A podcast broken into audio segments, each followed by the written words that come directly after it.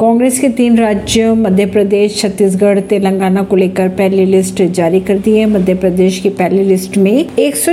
उम्मीदवारों के नाम है पूर्व सीएम कमलनाथ अपने गढ़ छिंदवाड़ा से ही लड़ेंगे चुनाव परवीन सिंह नई दिल्ली